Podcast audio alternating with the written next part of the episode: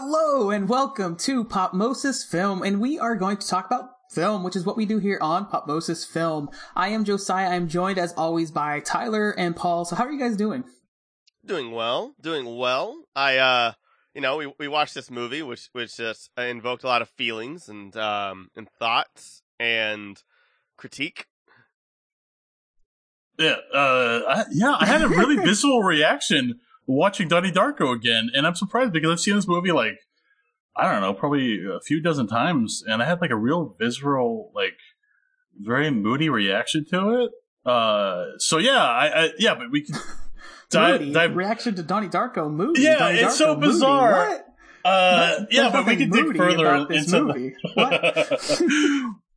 So we are talking about Donnie Darko today, written and directed by Richard Kelly, who, like myself, is a U S C guy, so he went to U S C. And I realize this, like, I have no actual personal connection or knowledge of him, but uh, he was there in ninety-seven, I believe he graduated, and I got there in two thousand two, so there is not too far off, so I probably in some connected way have some connected tissue to knowing someone who knows him. Maybe not close, but...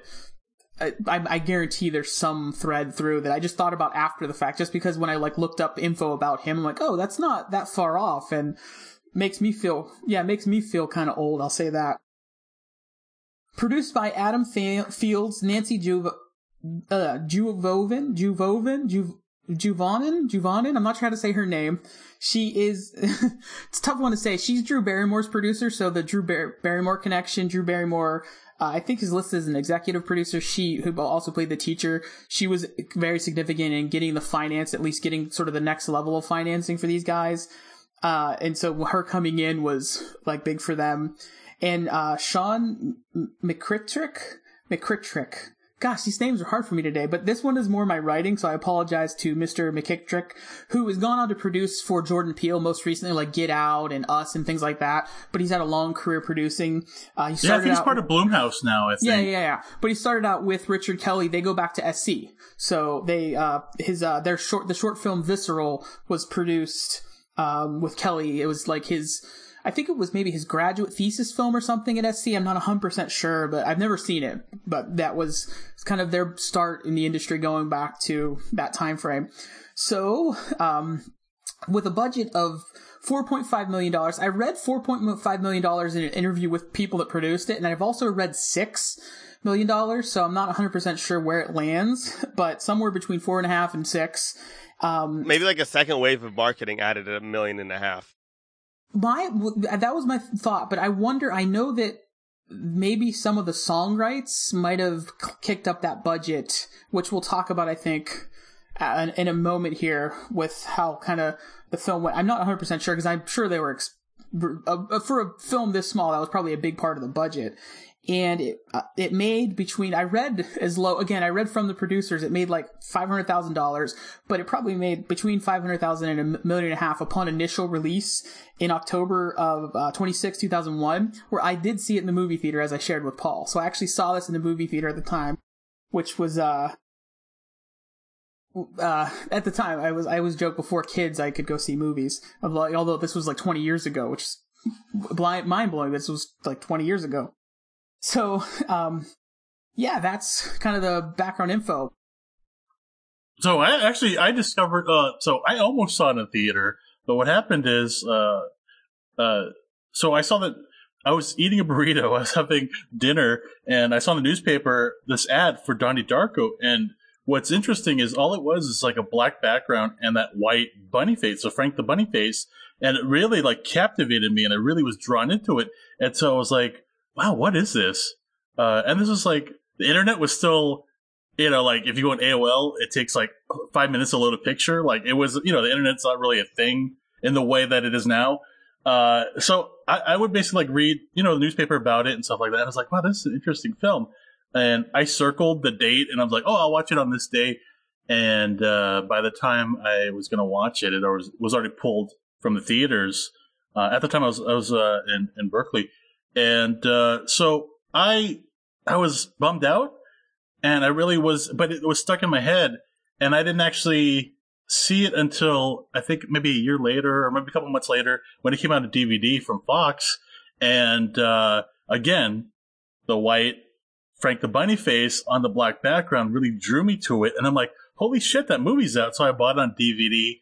And the first time I watched it, it was like, it was like a movie that was made specifically for me. Like, it's, it's so bizarre. Uh, and so, um, wait, how, how, it really resonated. Were you at that, at that point? Like, I was, uh, I was nineteen or twenty. Oh, wait, wait. When I first saw it, I was probably like twenty, twenty-one. And so I'm not that, uh, I'm about the same age or similar age as, as uh, Richard Kelly. And so a lot of the things that he referenced, I specifically like remember in my childhood. And Richard and, Kelly, uh, real quick, he was like twenty-five at the time. So not. Yeah. So not yeah, that far off from our, older. for our age. And, uh, so, and the funny thing is I, I read articles about this. Like it, it, um, you know, at Sundance, like had a lot of buzz. Like the, the, the script was very, um, the script was very ambitious and people were like really into it. And they're like, wow, this guy, Richard Kelly, he's like the talk of the town. Like, let's make this film. And they actually want to attach to somebody else, a more experienced director. But he's like, no, I want to direct this. As I wrote it, I want to direct it. And so there's a lot of buzz going at Sundance. And, you know, you know, it was like Entertainment Tonight or one of those things. It's like the buzzometer and it's fire or whatever it is. And uh, so during the during the Sundance, they were trying to find financiers. And uh, it was such a mixed reception. In fact, it like bombed. And so nobody uh, ended up financing it. And because because of that, it, like the movie was kind of festering and it was threatened to uh, go straight to video, um, which at that time is like the death knell for your movie. It's like basically your movie's being buried. Whereas, you know, movies like this that are kind of more niche would, would actually go to the streaming, would probably go to like Hulu or Netflix, where it'd actually find an audience. But back in the day, they didn't really have a way to target something like this where it's more um, abstract. Uh, and so just to actually, interrupt real quick, Paul, like to jump on that before you kind of move on, because I feel like where you're going is the, if it wasn't released theatrically, if it's like distributed to like H B O, Showtime, or direct to di- video, that's kind of like a step down. Unlike now, it's not viewed so much as a step down to go straight to streaming. That that kind of difference has gone away. So I think that's yeah. significant to, for for younger uh, viewers of the show, listeners might not know that that was definitely like more low class, and it would sort of diminish, even if it doesn't do well theatrically, just the cachet of a theatrical release was a bigger deal then. So especially with like, and sorry again, the, but like especially no, no, no. with the cast that it has as well, like Drew Barrymore was really big at this point. You also had um Patrick Swayze, who was like really big, and um like you have a lot of supporting casts that are really, really big and established, and Jake Gyllenhaal, which is like really coming into the scene really, really hard. And like, I don't think like, was Bubble Boy before this or after this? Uh, I think it was before. I blocked before. out all memory of Bubble Boy. But yeah, he, he, it was before he, he, I know pretty recently he'd come off of, is it, uh, what's that movie? October Sky. Was pretty, mm. pretty nearly before this. So that was a big uh, movie for him. And it, yeah, it was, that's around that time frame. Yeah, yeah. So, so basically, the the reason why it had such a, a mixed reception at Sundance is because they the Sundance at the time was very it's independent films. They're very like very niche uh, subject matter that is usually in the films. And this movie comes in there and has visual effects, like it has that abyss style liquid spear, and it has big name actors like Patrick Swayze and Drew Barrymore. Like it had the clout of like uh, a more commercial film. Yet the subject matter itself was more like indie, uh, indie film. And so a lot of people at Sundance were really suspicious of it. Like the commercial Hollywood world was trying to intercept, you know, the indie darlings or whatever. And so a lot of people were really receptive to it and like, hey, this is not playing by the rules. Like this is not right. And even if like this movie is like four point five million is like a moderate budget for like a small film like this. And what, but this movie feels and looks expensive. It looks much more Then, then it looks more, much more expensive than it actually cost, and a lot of that has to do with uh, the director of photography is um, Stephen Poster, who basically is at uh, when I was looking at uh, documentaries about this, he was basically kind of guided Richard Kelly in how shots are developed, um, and he basically said, you know, forget the age difference. I know I worked with Ridley Scott. Don't worry about this. I won't take the film away from you. I want to. Uh, you know, bring out your vision. Like, I'm not going to take the movie away from you. And he was able to, with his connections with Panavision, he was able to get anamorphic lenses, which is something that usually don't give to first-time directors. And so that's why it looks more robust and, like, it looks more epic than usual. And, uh, yeah, this whole movie, like, was filmed in twenty-eight days, which resonates so well with the movie itself. Uh, yeah, so, and and the funny thing is we, we always talk about, I don't know, we kind of, like, talk about Christopher Nolan in the, uh, in the periphery.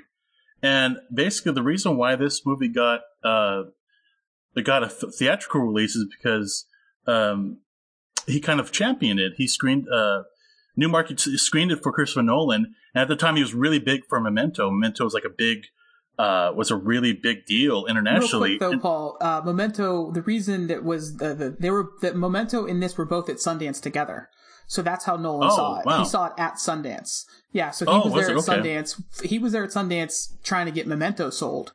Uh, In the Bedroom was also there. Hedwig and the Angry Inch, if you've ever seen that one. So I think it's an important part of the story why Donnie Darko couldn't get distribution. I think Paul hit something really important there. But also, just the competition of the caliber of movies it was going against. Sundance, not every year. Uh, this is the transition period for Sundance, though, where, for example, it always irks me, this isn't a truly independent film. It's a Hollywood film made by a first-time director, sure, but he's making it through Hollywood channels with Hollywood money. So it's not a true independent film. And I don't want to, I don't mean to downplay or diminish the effort, but it's not independent in the way something like Clerks is or other films. That's just the first one. That's like the super, that's like the uber independent movie. Paranormal Activity, Saw. Yeah, so, so. exactly. That's a No, Saw was pretty Hollywood. So, yeah, because like when they always talk about, oh, My Big Fat Greek Wedding is this the greatest success of independent film. It's like, ah, it's not even really an independent film. It was produced by Rita Wilson, Tom Hanks' wife, and all the like. So, but that all that yeah. said, all that said, that's that's my caveat here. Where the real crux of what's going on there at Sundance is you just have such a, a, a such a, an amazing array of diverse, different films that are really drawing the attention. And then you have Donnie Darko, who, just like the movie itself, it's a very uh, divisive movie. People love it or people hate it, I think, a, a lot. It's uh, that kind of film. And then you have that kind of film, because I read some things about Sundance where people would be like, I hated this movie, it was my least favorite in the festival. And this is like people at the Q and A. And then someone else would be like, no, it was the best movie at the festival. And so you have that, whereas then you have Memento over here, which is, I would still think, is Christopher Nolan's best film. I love it so much. You have Memento over here. You have In the Bedroom over here. You have Hedwig and the Angry Inch, if you've ever seen that movie. It's just some crazy, powerful films that are going up against a film that, good or bad, it's it's it's a challenging film. It may be difficult to understand. So that's, I think, a big part of the the context of what's going on there and how sort of everything came together in terms of it getting that distribution. Yeah, and, and it's interesting if you if you to, to kind of compare the careers of Christopher Nolan and Richard Kelly, how very different, you know, like Christopher Nolan's kind of is kind of like the, the darling of Hollywood, you know, and he has the clout to say, hey, you know what, during the pandemic, I'm going to release Tenet. You know, like he has that clout with Warner, Warner Brothers, and you know what I mean? And then Richard Kelly uh, has it, and again, I like the guy. I actually met him a couple times, and I, uh, you know, I love Donnie Darko. It's one of my favorite films of all time. Um, but his career hasn't gone really much anywhere after The Box, and uh, which is really kind of sad, and, and you know, for um, for me. But uh, yeah, I just uh, and for one you. thing that we wait. Oh, probably for me. Yeah, sad I mean for, for him too. I love that. The ultimate. Like, that's just hilarious. Yeah, I, I know what I, you mean. I know what you mean. But I got to give you a hard I, I time just, about just, that one. It, it, it's weird because I feel like personally attached to him because he made like Donnie Darko feels like there's such a personal film that like got certain things that are very specific to my upbringing and uh, especially like the interaction with adults because I had when I grew up, you know, I was a very well. I mean, everybody can say this, but I was kind of a, a troubled kid, and a lot of times I would try to reach out to adults and they would give me like, oh, it's part of God's plan, and uh you know uh they, you know they give me these platitudes, and it's like I'm trying to find answers. And so there's this like this m- main theme of like generational divide in the movie that I could really that really resonates with me. So one other thing that uh like I, I like that that uh that I thought was interesting uh, going back. Just, I know that we always, uh, I don't know, at least I like to, when you hear about the different casting, Jason Schwartzman almost played Donnie Darko, but he pulled oh, yeah, out because of, of scheduling. Yeah. So, and it was kind of a late game. And, and because when he, once he got attached, that helped them get kind of the financing, because the script was what really grabbed people, and the script gotten people's attention. And then, and, and all of a sudden, like Richard Kelly was saying that he was getting all these meetings and stuff, because he was working like at the assistant, just like I, I read about how he was like, you know, the guy putting out the cheese trays and the coffee kind of thing for celebrities. And he was that guy. And he was just, okay, I got to try to make something. So he wrote the script for this, and then it got out there. And as Paul said, but I, one of the things that was really interesting when I read that was that Jason Schwartzman was attached, and because it would have definitely been a different take and uh, a different performance, and obviously a different, and one of the other guys is actually, I forget which actor, he's in Phantom Planet with Schwartzman. It's like oh Jason yes, Schwartzman's the bully, band. the bully with the uh, yeah, yeah, yeah, mullet, the goatee, yeah, yeah, he's yeah. the lead Seth singer. Rogen's, mm-hmm. Seth Rogen's buddy in that, yeah, yeah, and this is the first role with Seth Rogen in it, and he's like a total dick. It's so bizarre. His first line is, "I like boobs," or this is after Freaks and Geeks. So, but it would have been his first feature role, like first film role. So he, he, and Fe- Freaks and Geeks was like his first thing, and then this came, and it's yeah, it's kind of a funny thing, is like when you watch even Freaks and Geeks, you're like, wow, they cast him, and it's, yeah, it's just like, whoa, Seth Rogen. Even as I was watching it again, I'm like, oh, that's that's him. Yeah, like Paul said, his first line, the yeah, I like your boobs, or and then yeah, it's so pretty that's, bizarre. That's, that's our, our context and background for the film, which is the, uh, the, the I, and I was kind of like uh, you know, sort of crapping on the idea of this as an independent film, but it is it is an independent film. Not in the truest sense of it. And, you know, when you have Drew Barrymore financing your film, I can't think of it as independent. But to me, even this is one of those films that has such an interesting story and, and genesis, and how it got made, and how it got financed and, uh, or not financed, but, well, financed, yes, but picked up by, you know, thanks to like Christopher Nolan coming in as Batman-like moment and saying, you got to buy this movie. And that kind I, of thing. I heard. Even Francis Ford Coppola was interested in it, or uh yeah, yeah, at one point, at one point. So basically, there was a point where the script's floating around, and, and I think Paul mentioned this, but Richard Kelly, even though he was a kid, was like, "I'm going to direct it. I'm going to direct it." It's kind of like what uh, uh, uh, an even more extreme version of what Matt Damon and Ben Affleck did with Good Will Hunting, where they're like, "We're going to be in this movie. You can't make this without us." And, and, and the weird thing with away. that was that, like, Ben Affleck had, like, a, like one thing, he was already, like, in Days, uh, Days and Confused and a couple other movies, and kind of had clout, and kind of also had, like, a little bit of um, backing from, like, Kevin Smith especially, to be able to direct the movie. And when Kevin Smith was, like, at his highest at this point, they, I mean, you know, they were going to be like, okay, if Kevin Smith's telling me to have him direct it, uh, I'll let him direct it with his friend. But, like, and it kind of like the same thing with, yeah, with, like, Richard Kelly. Like, well, if he's... It's like an M. Night Shyamalan like thing. Like where M. Night Shyamalan did some like rewrites and some writing stuff, and then made The Sixth Sense. And everyone was just like, you know, when he was able to make the movie, they're like, well, he's just so smart. I mean, he wrote this whole thing.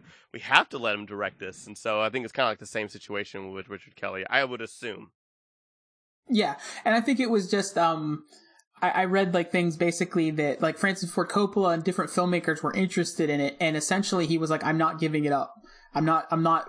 giving up my sort of baby. This is, and it is, we're going to maintain its integrity. And maybe it would have been a ten or twenty million dollar film instead of a four to, to four to six, but it was truly the, you know, the vision he had, at least at that budget. Uh, and even like how they kind of got the songs and things was just all this was, it was very sort of serendipitous, because it was a little bit before eighties nostalgia was really big. And so they were just that much more affordable than they would have been not all that much later, just a few years later. Like those songs now, I cannot imagine what that would probably be the half the budget of that movie. I cannot imagine what they would cost. Yeah, no, that's interesting you bring that up, because that's something that it's kind of is ahead, was ahead of its time. It's one of it's I think one of the first movies that kind of tapped into that eighties nostalgia and used the, the kind of like the the D N A of like eighties Spielberg and Twilight Zone and. Uh, you know, the eighties kind of aesthetic in its favor, like, and the music. Uh, and, and so it's, it's, in a way, it's ahead of its time. It's like, because if you think about it, like when this was made, it was probably ninety-nine or uh, eighty or ninety-nine or two thousand. And uh, that was only like twelve years from eighty-eight. And so usually like with nostalgia, it's usually like in twenty-five or thirty years. Like if you look at Back to the Future, the, you know, the eighties were kind of nostalgic for the fifties. Yeah, or and, like the you know, Stranger Things Now kind of thing. Yeah, exactly. And so it was like really ahead of its time by like, I, I think like ten years or something. Like it's kind of like why half the movies we talk about are from nineteen eighty-eight. We've had like forty movies, like half of our movies have been from nineteen eighty-eight for whatever reason. Like, oh yeah, absolutely. All these are, yeah, just Akira recently, so yeah. Yeah, exactly. So uh, where do you guys, th- there's so much to unpack, and we've talked a lot about uh sort of context for this film, which I think is important and very valid to the discussion. Where do you want to start with the actual the text of the film? What do you, what do you think, Paul? Like, where do you, I think you're as the passion person here. Start as the what? I'm sorry. Where do you want to start uh, with a discussion of the film, like the, the, oh, the actual text yeah. of the film? I just think I think that I want to, you know, you're yeah, that it's your. It's like it's I, like I think, it's, it's it's as if like oh, let's talk about Josiah's kids, and uh, I would be the one to do that. So this movie is that for you in film terms. Yeah, I, I just I just basically it's like how. What is your relationship to this this film? Like how um, like do you. Like, how do you feel about the, the, the, the cult status of it and how it's grown uh, over time? And uh, yeah, how do you how do you like the the themes of this movie? Because like the thing about this movie is like it's so open to interpretation. Like everybody has their own interpretation, and so like uh, it can be viewed in very different perspectives. And so I think that um, uh, there's no, really no right way to uh, interpret this movie. And you know, I I, I see this movie like. Uh, as an actual work of art, like an actual expression of Richard Kelly, his childhood, himself, like it's, uh, and there's a, this thing is this movie is very visceral in that in that respect. So, uh, yeah, I mean, what what do you think about the, the you know why this movie became a cult classic? Um, wait, way to start with the biggest question ever. I haven't really, I haven't really spoken much, and so my whole thing is that. I really like this movie as an angsty teenager, and I haven't seen this movie since I would say two thousand nine. I now oh. watching it since then, uh, I guess twelve years later. Wow, I'm old. Stop it. Uh, stop it time. And, and you're the young one on the podcast, buddy. Yeah, I know, right? Um, you're the non-elderly one. I cannot stand this movie. Uh, it was an oh. absolute chore watching this movie. And unlike everybody else in this world, I think this script is unbelievably horrendous. I think almost every single scene is written so unearnest. Every character sounds so fake and sounds exactly like everybody sounds exactly the same character. Everybody. They all and like they all have the same dialogue, vocabulary, and everything. And it is so except for, of course, Donnie Darko, where I think that's extremely intentional.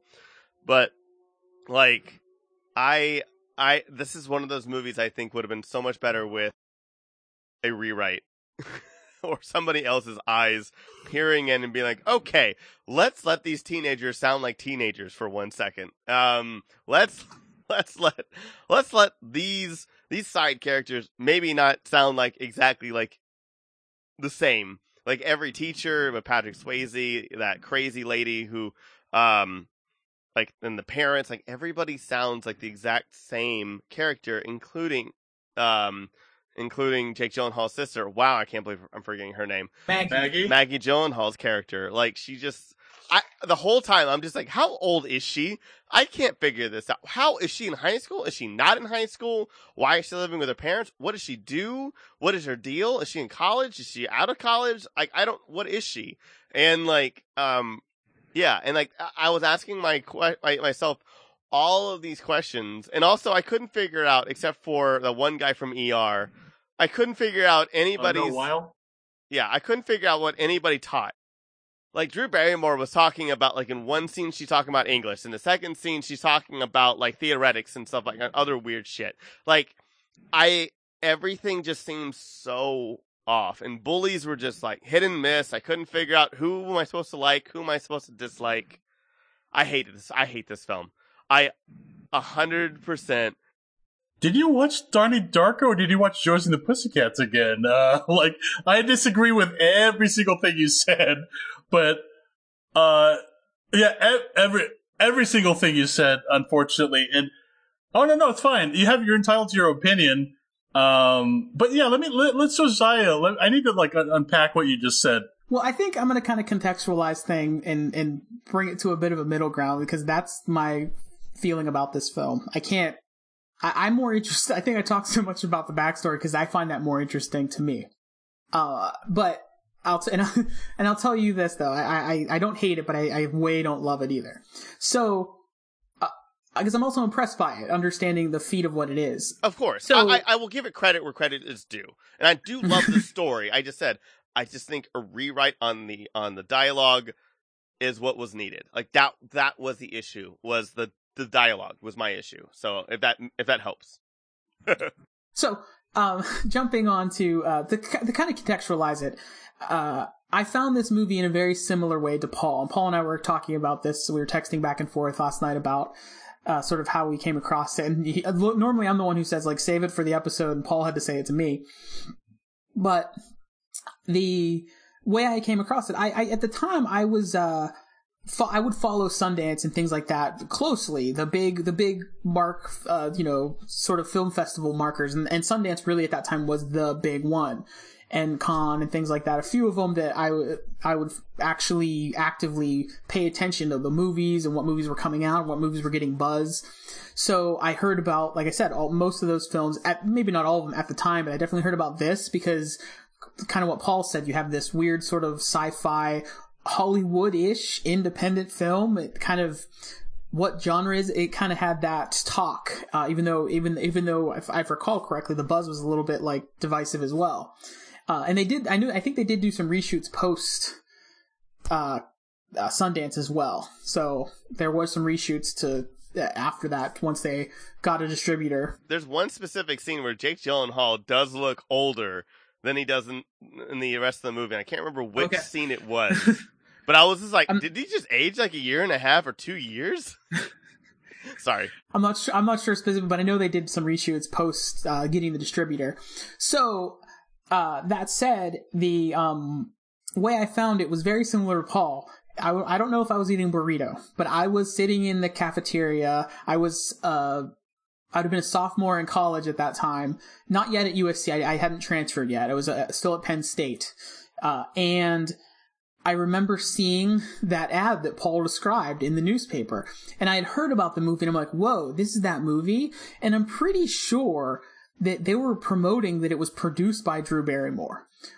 I think in that ad, I, I, if I might have just been crossing my wires, but I think that's the weirdest way you could promote this movie. Cause she's did like Never Been Kissed and stuff. That was the Drew Barrymore, the, the kind of her comeback was full swing at that point. I think she had just done Charlie, the new Charlie's Angels at that time. I remember Richard Kelly saying that he met with her on the set of Charlie's Angels. So, you know, Drew Barrymore is really, I, arguably at the height of her powers in terms of box office draw. And so her championing this really mattered. And even though it's definitely a film outside of her wheelhouse, and I don't think she was very good casting in that role as the English teacher at, by any stretch of the imagination, just not a good fit uh, for that role. It's like Mark Wahlberg in The Happening. For, you know, the uh, I want to play a science teacher instead of like a, a Boston thug for once, but it just doesn't work. Yeah, so what I, and then, like I said, I saw it in the theater, and I liked it, but then I, and I enjoyed it, and it made me think, and I, I all those things that it does, and then it came back several months later, and it really grew quickly on, on D V D as this huge cult film. So by the, the time it's big on D V D, I'm now at U S C, actually, from Pennsylvania to S C, and it's a big deal. And everybody loves this movie, and they're analyzing it as if it's a Stanley Kubrick movie. And I, that was where it kind of hit me that it's like, well, this wants to be a Stanley Kubrick movie, and it tries really hard, but it's not. Like, Stanley Kubrick didn't start at two thousand one A Space Odyssey or The Shining. He worked his way up to that. And I totally credit the ambition of Richard Kelly for wanting to start at two thousand one at the Shining level stuff.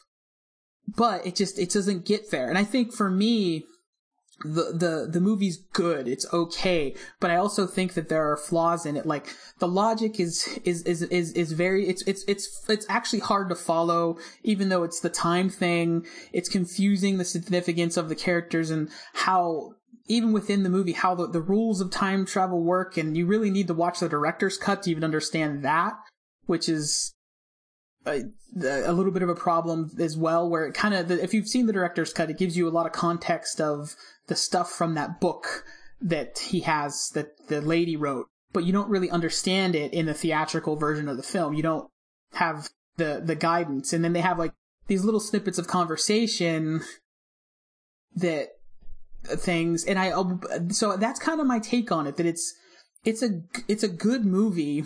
It's It's a, I, th- I think that, you know, not to discount like Paul and people that love it, because it's just, I just didn't attach to it. I just didn't get why people fell in love with it so much. And I do think that some of the like performances aren't great from the cast. I think that Jake Gyllenhaal, for example, is trying almost too hard at times.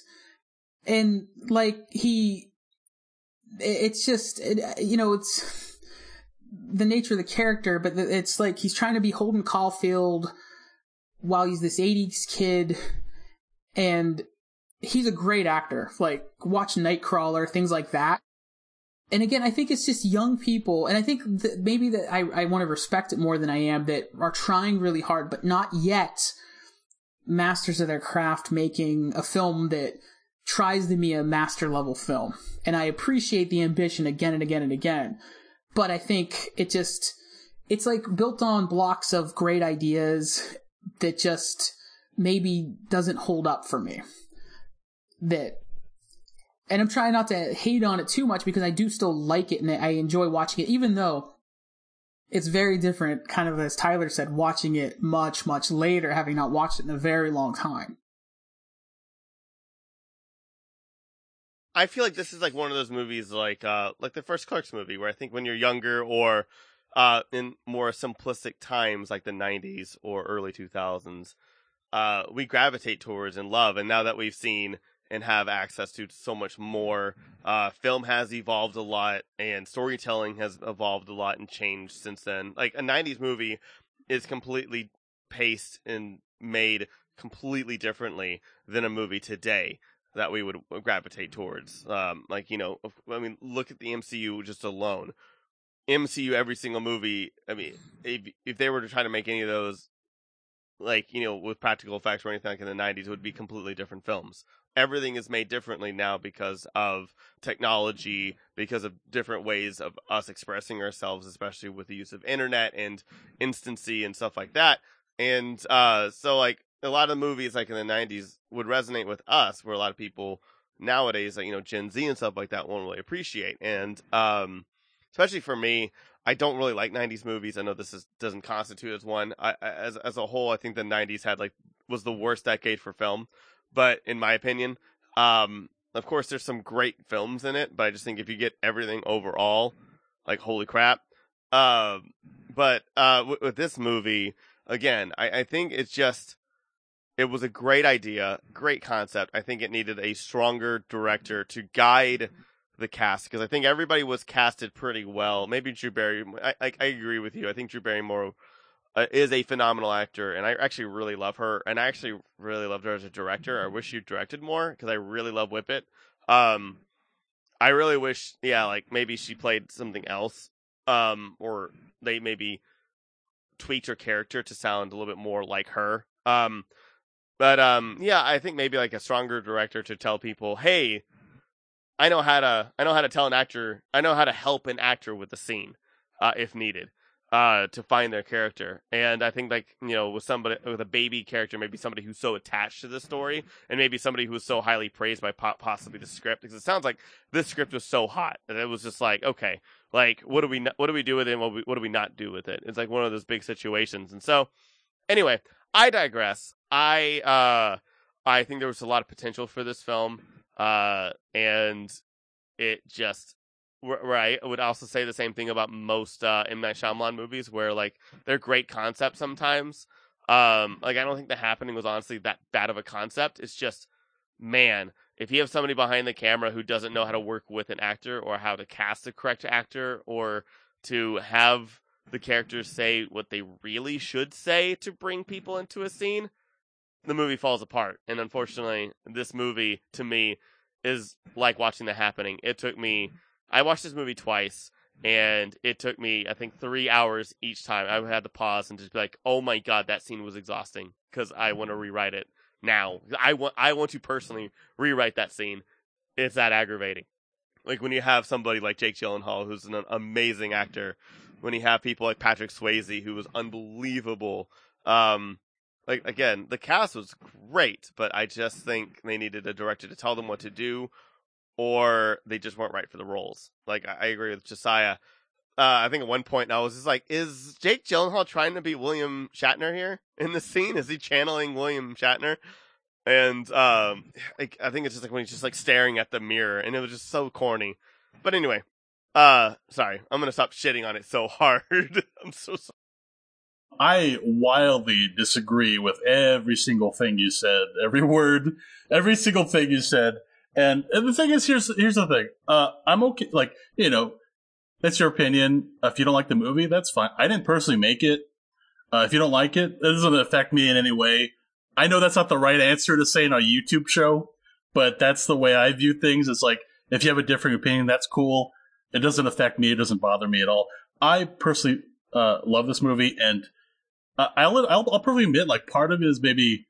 Uh, I'm looking at this with rose-tinted glasses, uh, kind of thing. But um, like, I, I think, I think he was the perfect director for this movie, because he knew the material way better than any other director that could have been hired to do it, whether they're confident or experienced or, you know, new camera angles. Like he, and I'll give you an example. Like, the very first shot was uh, the shot of Donnie on his bike, and where it's a Steadicam shot. And it kind of uh, dollies over, and you see the profile of Donnie Darko, and then it, it like, you know, scoops around again, and then you see the marine layer of uh, you know, the hills, and you have the music and the Killing Moon and him, the Steadicam going down on the bike. That all was was him. That was like his very first shot filming uh, this movie, and like that shot itself is so visually beautiful and striking. And in fact, that marine layer and the sunset or the sunrise. I thought it was a matte painting because it was so beautiful, way beautiful than I um, could envision. But it actually was a real shot. It really happened. There's no C G I, no trick, nothing to create that shot. Another thing is the uh, the opening school shot with the um, Head Over Heels by Tears of Fears, where the camera rotates and its Steadicam follows all the characters and introduces, through no dialogue whatsoever, it introduces all the characters. And you really get a sense of who they are based on, you know, their facial expressions, the way they interact with other people, like uh, Missus Farmer, the way she's judging, uh, you know, the bullies. And you see the principal and his guiding Drew Barrymore. And they're introducing Patrick Swayze. And it's like this really beautiful, like, five-minute segment that says so much with no dialogue. And so you really have an understanding of who these characters are before they even say anything. Um, so it really, like, builds this really fantastic world right off the bat. Can I ask and, you, though, what uh, do you think of the multiple uses of that then? Because that's one of the things that I thought was a good introduction, but then it became a bit redundant in the film, where you have a couple of examples where it's like the, for lack of a better way to put it, the music video segments that then happen. Do you think that... Oh, like like the Notorious scene where the kids are dancing? Or yeah, and there's, a couple, there's a couple different times where there's segments like that over those eighties songs throughout the film that are peppered in there. I feel like it's it's very much uh, a product of its time, you know, because that was the eighties. Like, when you turn on the T V, you're usually watching V H one or M T V, and you're watching music videos that are expressing their story through images and lights and every, and not really dialogue. So it's like kind of a subtle uh, expression of what the eighties were and how they were, how, how the eighties was at that time. And so I think it's actually very clever to do that, to have these segments that are basically music videos integrated into the narrative of, of the movie. I, I'm not trying to shit on this movie. I, I I promise. I'm really not trying to. But like, I feel like American Beauty and Requiem for a Dream did the exact same thing, and more and more effectively. And like, and I think that there are other movies that, ha- that had come out prior to this movie that did the exact same thing, and even movies in the eighties and nineties loved the Steadicam craziness thing because that was when everything was essentially perfected. And I feel like a lot of movies, a lot of dramas, were shot this way. And like I said, most notoriously, American Beauty, I think. And like, I, I, I well, that's my that's my complaint though. Is like this borrows well, so I mean, that, much. That's the thing. Is like, I, I feel like this the use of Steadicam gives a sense of intimacy with the characters, because essentially you're like peeking into their life and you're really getting an understanding of the finite dynamics between Donnie and his sister and his mom. And, and so you're really like, like, I like the way the camera moves because it gives you a sense of like the, the whole room and like the, a sense of, uh, like the placement of all the characters. And it's, it's almost like, I, I view it as like you're almost like a, um, like you're, or you're a voyeur into this, like, into this very intimate moment of these characters' lives. Like you almost become a character yourself in the, in the movie, and and so, and I just feel like the characters themselves are very like authentic and damaged and uh, rough, and and they feel very, um, I don't know, they just really resonate with me um, in ways that characters don't usually do. Um. You know, so I honestly, like, I have, like, even like Drew Barrymore, I, I really like her performance in that she's kind of the, the, the, the segue between the older generation, like Miss Farmer and the mom and dad, uh, and like Patrick Swayze and stuff. Like, she's kind of like this, the, the, the adult that kind of understands the students and tries to connect with them through, um, uh, Graham Greene, The Destructors, but still has that wall because she's still she's kind of like a, a, a has one one foot in each world between the, the the Donnie's you know kids Donnie's age and also the people that are uh, you know the adults. And so because she's kind of connected to the kids in that way, and she's able to kind of reach out to them in ways that the the therapist um, and even like the parents are not able to, uh, she gets fired. You know, like there's a whole controversy about the Destructors because the whole Um, the whole school gets flooded with the water when Donnie, like, you know, breaks the water main, and and then becomes this whole controversy.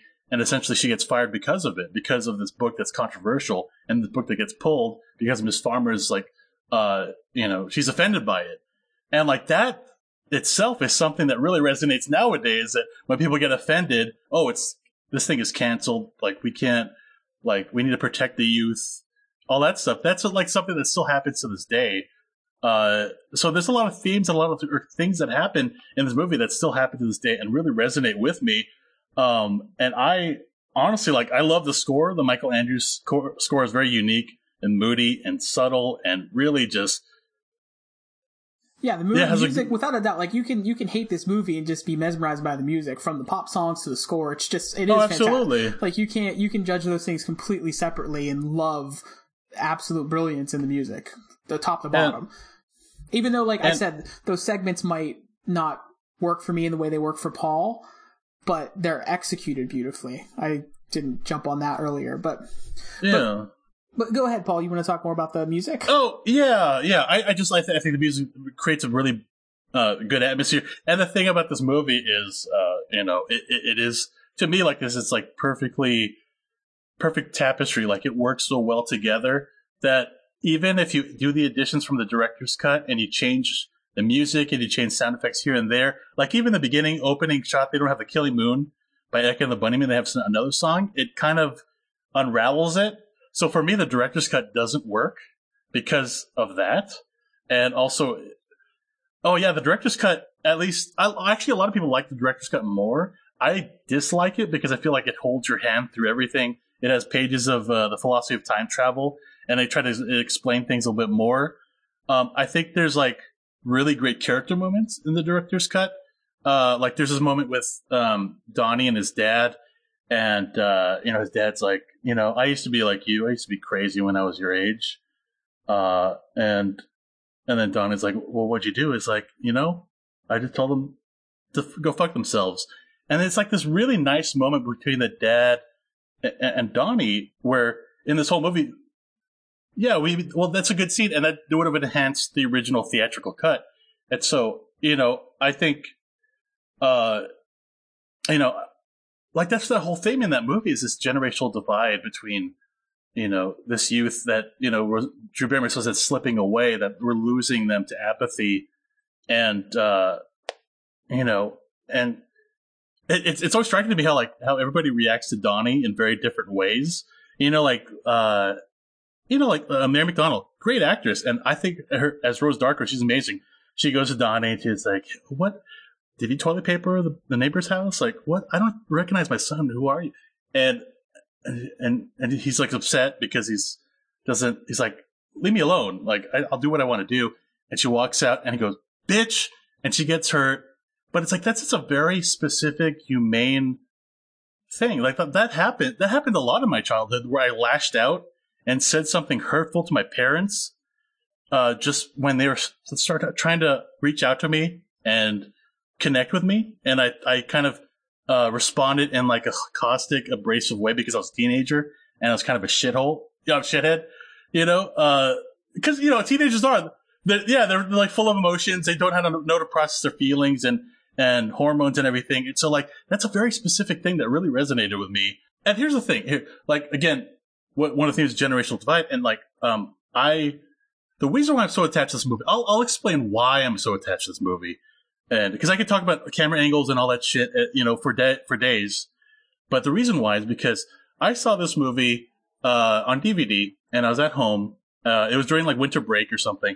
And, uh, my dad, uh, he's, um, you know, I, I, I, was, I had an old dad and he was born in like, uh, Germany, uh, like post-war Germany after World War Two, and he's he's like, I always had, had problems connecting with him. Like I didn't know like how to like I would try to talk to him, and he would say like, oh, you know, times were tough, and that's all he would say. Like he's not a very uh, you know verbose person. Like he, a lot of what he says is very guarded, and so you know he went to check on me. He came in my bedroom, and I was watching Donnie Darko, and he's like hovering over, and he's just watching it, and he's like kind of just hovering over my chair and watching it. And I was watching it. I was like, hey, Dad, what's going on? He's like, oh, uh, hold on. And he's always watching it. And then he, like, takes the time to, like, take a chair and put the chair down. And he sits next to me, and he watches it. And he watched the whole movie. And I go ahead and ask him. It's like, hey, Dad, did you like it? How'd you, what'd you think? He's like, oh, uh, it's good. Uh, it's good. And, uh, you know, puts the chair away, and he walks out. And right there is, like, the ultimate compliment. Like, my dad didn't like a lot of things that I liked, but we had that moment where he enjoyed something that I really loved at the same time. Like we had that connection. Uh, and, you know, I miss my dad. He passed away about five years ago. Um, but I, I just like that moment right there. It, it's like, it's a good memory. And so I tie it to this film. And so I'm so, I, I, I don't know. It, it's, And I'm I'm glad I was able to say that without like tearing up or anything, but I, I it really this mo that that this movie like really resonates with me, and I, it, it has a good memory of my dad, and so I I'm so I'll be admit I, I'm so biased, like I, I don't see the flaws in this movie as much as I, I want to in a way, uh, but yeah, and sorry, I'll have go you ahead. read Paul? Have you read the the Graham Greene short story, The Destructors? No, no, I haven't. Have I, haven't. I think you should read it, especially understanding uh, the time your dad grew up. It's set in, I think, like London post-war, but it mm-hmm. kind of reflects being a, essentially a child born out of some kind of that kind of destruction, and when that's the world around you. And that's why the idea that they are the Destructors, like sounds like a, the way I said it sounds like a Transformer, yeah. which is very Paul. Um, Unicron, Unicron all up in the yeah. house, right, Paul? I know, right? They're right behind me. So, I tripped over that the other day, by the way. The so giant bad. Unicron Haslab yeah. box. If you don't know what that is, look it up. Paul has one, and we're going to open it together. Yeah, someday. It's ridiculous. But uh, I think that that story would help you see maybe a window into at least a similar world to the one your dad actually grew up in, just that one, uh, having read it. So uh, that said, but I think... um. You know, thank you for sharing that. That's always, and, and that's what I love when we do this, and I love talking about these guys with film, because it's kind of why these things matter, why film matters. It's not just an artifact of a movie. It's a, an experience, an emotional experience, greater life. And that's why the best and worst of film, it's always an amazing achievement, because this film, even if you dislike it, you have to admit it's it's an artistic endeavor, and it tries like hell. And I and I respect that. I think it just, to me, it's it's a it's a bunch of ideas and themes that they maybe almost too much, that then it doesn't get to to really examine any of them as much as it should. And then it, that that confuses the through line of the actual narrative story, so that hurts it. But at the same time, when you rewatch it and you kind of deconstruct it, it's also enriches that experience. Although I can also see why Tyler like doesn't like rewatching it, because I hate rewatching the scenes, not all the scenes in therapy, but those are not my favorite scenes. And I just, especially the uh, Christina Applegate scene, I don't even want to like go into it. I hate that scene. I think that that scene does not need to be in the film, and that's like, it doesn't move the story further. It's just, it's it's there to get you to talk about that scene. But I'm I'm sort of sliding, digressing here, because I, I want to use this to talk about, this is the beauty of cinema. This is what it can do. Whether you love movie A or movie B or don't, it's when you share that experience with someone. And I can think of other examples of film like that in my life, like with Paul. And moments with my dad are similarly few and far between. I, I, I am very thankful to still have my dad, I'll say that. But, and maybe I, and I just, I pray that maybe I get a chance for a few more moments like that. And COVID's really sucked, because my dad hasn't met my um, youngest daughter. She's eighteen months old and he hasn't met her. That kills me. Um, but all that said, I'm going to get the teary-eyed one. It's just the beauty of film is here in this movie, because it tries to say something. And I, and I, and I completely respect if you hate it, and I completely respect if you love it. And that's a weird thing about it, because I get it. I can, because I see it through more of a, uh, sort of a measured lens, I guess. Even though I saw it at the time, I didn't have a deeper connection to it. I enjoyed it, and it just kind of like, and then it went away for me. And then it came back on D V D, and it was a topic of conversation. But at the same time, I think of countless moments, you know, moments with Judy, moments with friends of mine, watching a movie, maybe unexpectedly. I, I remember watching with my friend Watson, who, this is probably the last movie we saw together, not too long before this, The Life Aquatic with Steve Zissou. In that moment, at the end, when everybody puts their hands on Bill Murray, and I felt with my friend, who's still a great friend to me today, we haven't seen each other in a while, but we, we were on a, we always communicate with a group of friends in a text, and that's one of those moments like that with Paul, where I felt with my friend that are like, you know, like his hands on my shoulders, and like sort of like that emotional, spiritual sense. And that's why I love sharing the, the, these conversations with you, because when I get to hear that from Paul, I feel that, man. And that's why I, I write, when I write, kids have slowed down that process, because even in a, when I, when I can connect in a movie that I don't love, that's when it's amazing and powerful. When it's a movie I love, it's easy. You know, Empire Strikes Back, it's me. Certain other movies, like Almost Famous is a movie from this time frame that really influenced me as a person. But, uh, there's, and there's a million more. But when I think about that, and now I love that I'll watch this movie in the future and it'll resonate in a new way that I hope anybody out there watching can can can have a, that feeling connected through Paul. And I think that's a little bit of the theme of the movie, because you have Donnie Darko, who is this character who's very disconnected from the world.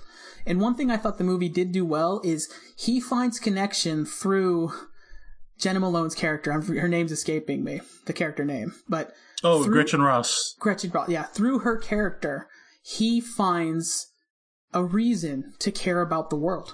He's Holden Caulfield, but he finds that attachment. I think in Holden Caulfield, it's kind of like his sister is his sort of attachment to the world kind of thing. And so I think that if you love a movie or hate a movie, the lesson is to understand the power of any film that can have to, to push the dial forward on a personal level in your life and move you and help you see things in a way you haven't before. And I think this movie does that on its own merits, aside from that kind of story. I think what's what's interesting about this movie is, like, it feels like the very last scene that they shot was uh, the shot of, of Donnie Darko, or he was burning Jim Cunningham's house, and it's all flaming up, and he walks away. That was the very last scene, and that really resonated with the Destructors, like, you know, destruction as a form of creation. And so, it, in a way, that that the fact that, that was the last scene filmed, that was like, it was very poetic.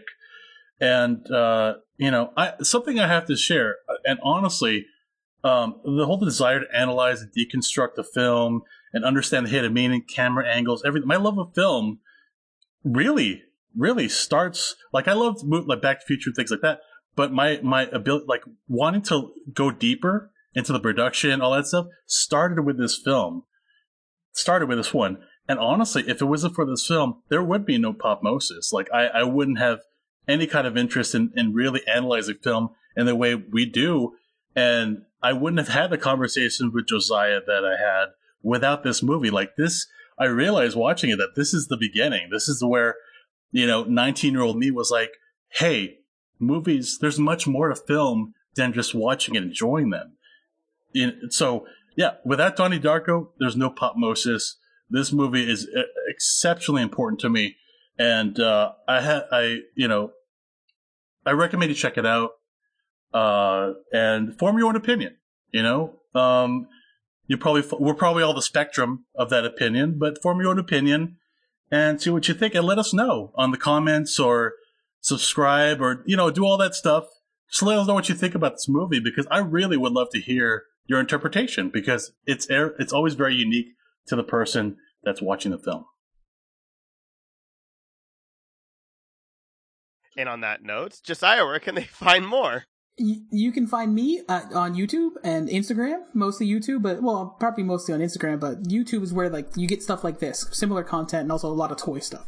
But Josiah is Right, W R I T E, and be sure to subscribe to both channels to be entered into uh, our t-shirt contest. You could win a t-shirt like this. I got my Gathering shirt on today, so you could win a Grand Geek Gathering t-shirt. Be subscribed to me, uh, Josiah is Right, and be subscribed uh, here on the Grand Geek Gathering.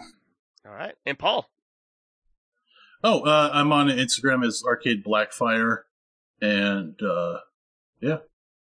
And thanks for listening in. You can check out all of our shows and offerings on the grand geek gathering dot com. Please go ahead and subscribe, and also like the video. That helps us out so much. And we have other podcasts on our YouTube channel, and also on every single podcast app. And our on our website, we have articles and so much more as well. And you can also follow us on Facebook, Instagram, Twitter. We also have our own Discord, and I stream on Twitch, where we have Marvel Talkbacks. I will stream while I edit, and we have some other shows that are actually, like, live, and then we put them oh. out on podcast apps and stuff like that, like our show anyway. I forgot to mention this, so there you go. And we end with a signed Donnie Darko. Yep. Have a wonderful week. Wear a mask, and G G G. Walk on a silver screen. They wouldn't believe.